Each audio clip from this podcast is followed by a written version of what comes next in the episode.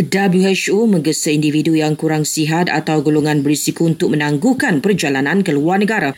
Antara golongan yang dimaksudkan ialah warga emas juga pesakit jantung, bara dan diabetes.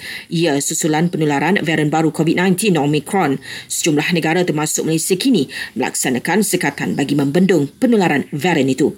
Dalam perkembangan berkaitan, Menteri Kanan Pertahanan memaklumkan Malaysia menangguhkan sementara peralihan ke fasa endemik COVID-19 jelas Datuk Sri Syamuddin Tun Husin. Ia bagi mendapatkan maklumat lanjut berhubung varian Omicron.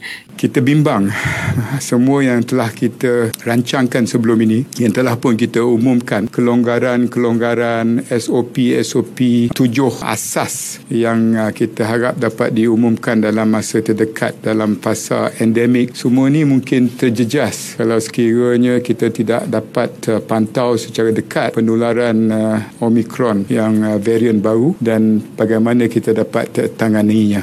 Kerajaan juga memperketatkan kawalan sempadan dengan menyekat perjalanan ke negara-negara yang merekodkan kes varian itu. Namun, belum ada kes varian tersebut dikesan di Malaysia. Sementara itu, kes saran COVID-19 naik sedikit namun masih berada di bawah 5,000. 4,879 kes dicatatkan naik hampir 800 berbanding kemarin. Cuma 1.6% kes berada dalam kategori 3 hingga 5.